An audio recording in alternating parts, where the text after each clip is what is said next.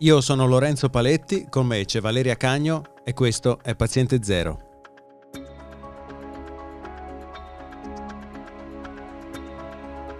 In questo podcast rispondiamo ad alcune delle domande più pressanti riguardanti il coronavirus, Covid-19, il contagio, la sua diagnosi e il controllo della sua espansione. Cerchiamo di farlo nella maniera più oggettiva e scientifica possibile con l'aiuto prezioso di Valeria, esperta di virologia e autrice per Scientificast, alla quale porgerò le mie e le vostre domande da profano. Oggi è il 25 febbraio 2020.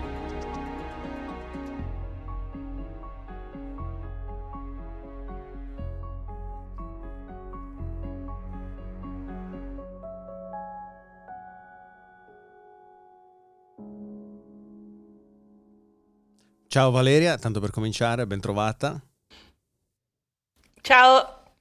E oggi sono stati riscontrati nuovi casi del virus in tutta Italia, non solo nel nord, per cui una donna di Castiglione d'Adda che era da Lassio, due casi in Toscana, il primo caso al sud che era una donna di Bergamo che si trovava in comitiva in visita a Palermo e tra l'altro è stato riscontrato oggi anche il primo caso di coronavirus in Svizzera, dove vivi tu, in un altro cantone esatto. però, giusto?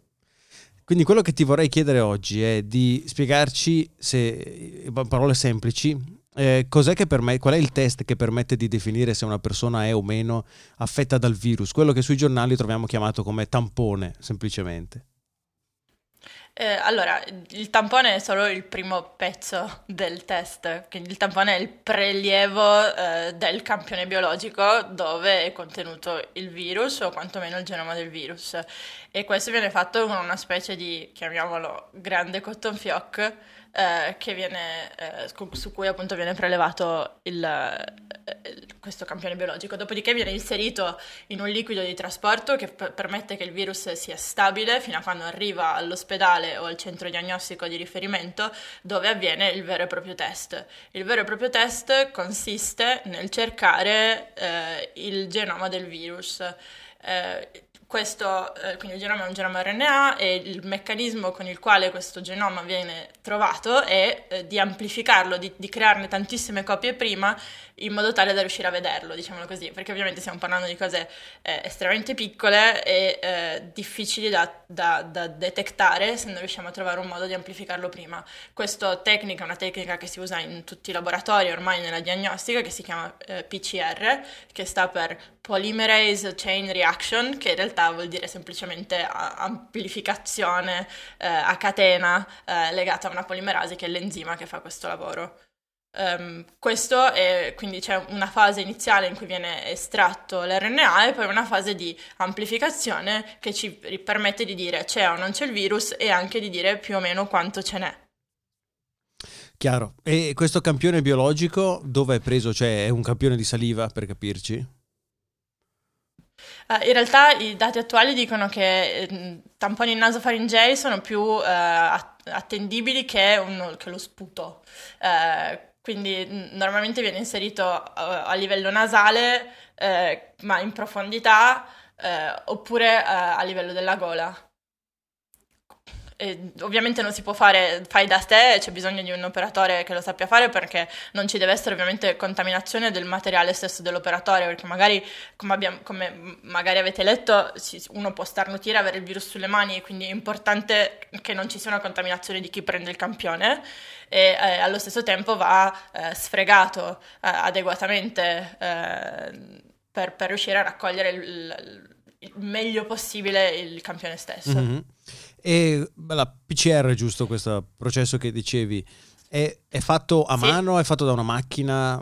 Quanti campioni può la... fatto da una macchina. Immaginavo. Allora, quello che viene fatto a mano è eh, in realtà non più tanto. Allora, quello che viene fatto è eh, estrarre con delle macchine, estraggono automaticamente eh, l'RNA, quindi ovviamente va soltanto trasferito il campione dentro l'apposito contenitore e poi la macchina riesce a eh, separare l'RNA da tutto il resto e poi c'è una fase invece successiva in cui c'è una macchina che si chiama eh, termociclatore che eh, riesce a cambiare la temperatura copertura eh, per ter- determinati periodi di tempo e questi periodi di tempo permettono ehm, queste diverse fasi dell'amplificazione.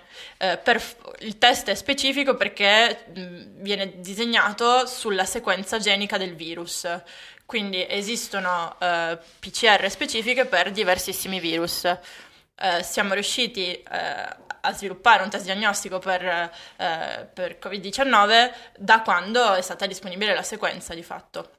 Quindi quando conosci eh, diciamo così, la, la, firma genetica per capirci, le, le, le, l'impronta digitale che ti permette di conoscerlo a livello genetico dagli altri, allora puoi fare, puoi cercarlo. Esatto. Esatto, in realtà ehm, quello che si è potuto fare all'inizio, quando non si sapeva ancora che virus era, era utilizzare invece la firma genetica di tutti i coronavirus, quindi ci sono delle sequenze del, del genoma che sono molto conservate tra i diversi virus, quindi c'erano delle PCR a disposizione pan coronavirus che funzionavano su tutti i coronavirus, almeno quelli che erano conosciuti fino ad allora, e quindi c'era eh, cross, funzionava anche sul nuovo coronavirus. E questo è il modo in cui hanno detto è un nuovo virus appartenente alla famiglia del coronavirus, e poi eh, da lì è poi iniziato tutto. E quanto tempo è richiesto per avere un risultato a partire da, dall'inizio dell'analisi, diciamo? Da quando arriva il campione a disposizione in un ospedale, diciamo che ci vanno tra le 3 e le 4 ore. Eh, la fase di amplificazione, a seconda di come è disegnata, dipende poi da che kit si usa in che laboratorio si è, quindi in questo caso sto facendo riferimento al laboratorio dell'ospedale di Ginevra, che è il centro di riferimento per le malattie infettive eh, in Svizzera. Eh, danno come tempo 4 ore, quindi l'amplificazione stessa dura più o meno 2 ore, ma ci sono delle fasi di, di, di estrazione dell'RNA e di cambiamento di macchina per amplificare i campioni. Mm-hmm. E ha senso farli a tappeto, cioè a chiunque anche non dimostri sintomi secondo te, oppure ha più senso mirare su persone che già dimostrano, non so, qualche linea di febbre o tosse? Allora, nel caso in cui eh, si stia cercando di prevenire una diffusione, ad esempio in Cina eh, viene fatto in chi rientra dalle zone a rischio, quindi da chi rientra dalla zona di Wuhan, ad esempio a Pechino, viene fatto il tampone. Eh, quindi può essere deciso di farlo se c'è la necessità di limitare una diffusione. Di per sé, allora, perché farlo in chi non ha sintomi? perché eh, sembrano esserci dei casi accertati di trasmissione anche in fase asintomatica, eh, quindi in fase di, prima della comparsa dei sintomi. In quel caso è, è, bene fare il tampone e verificare la positività perché in quel momento eh, inter- interrompiamo la catena di trasmissione. Um, Diversamente però è anche vero che normalmente c'è più rischio di trasmissione quando ci sono i sintomi, perché il, la quantità di virus che si trova è più alta quando ci sono mm. i sintomi. Diciamo e... che non, non, è, non, ho una risposta univoca, però visto, cioè, questi sono i pro e i contro. Chiaro, chiaro. E l'affidabilità sul risultato quanto è? Bisogna cercare di evitare sia i falsi positivi che i falsi negativi, ovviamente. Eh, per questa ragione, il, solo alcuni di queste eh, real-time PCR, quindi di queste PCR, sono validate dall'OMS eh, e devono essere verificati appunto molti diversi eh, campioni e che non ci siano eh, cross reattività con altri virus. Eh, normalmente in ogni run di PCR, quindi in ogni, quando si analizzano normalmente molti campioni in parallelo, ci sono sempre dei controlli. Da una parte un controllo negativo per vedere che non ci sia nulla che risulti positivo se, se, non, se non, c'è il virus, e dall'altra parte un controllo positivo in cui quello invece è un controllo che per qualche ragione non è successo qualcosa di sbagliato nell'amplificazione e tu non vedi segnale perché c'è un problema tecnico e non perché non c'è virus.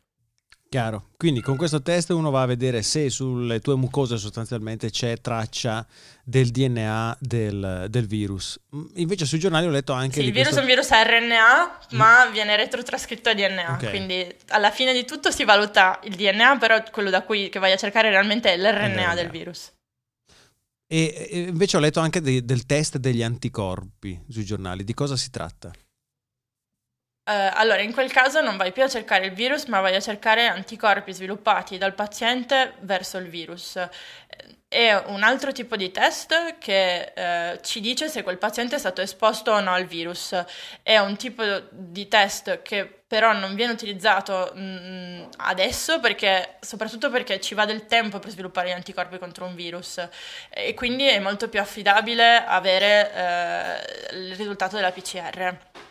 Però ad esempio quando saranno poi ottimizzati questi test serologici, quindi sugli, sugli anticorpi, sarà possibile capire anche quante persone realmente asintomatiche ci sono, perché si andrà a fare il test su tutti, eh, si può fare ad esempio un test a tappeto sulla popolazione italiana e scopriremo quanti in realtà sono stati esposti al virus, per esempio.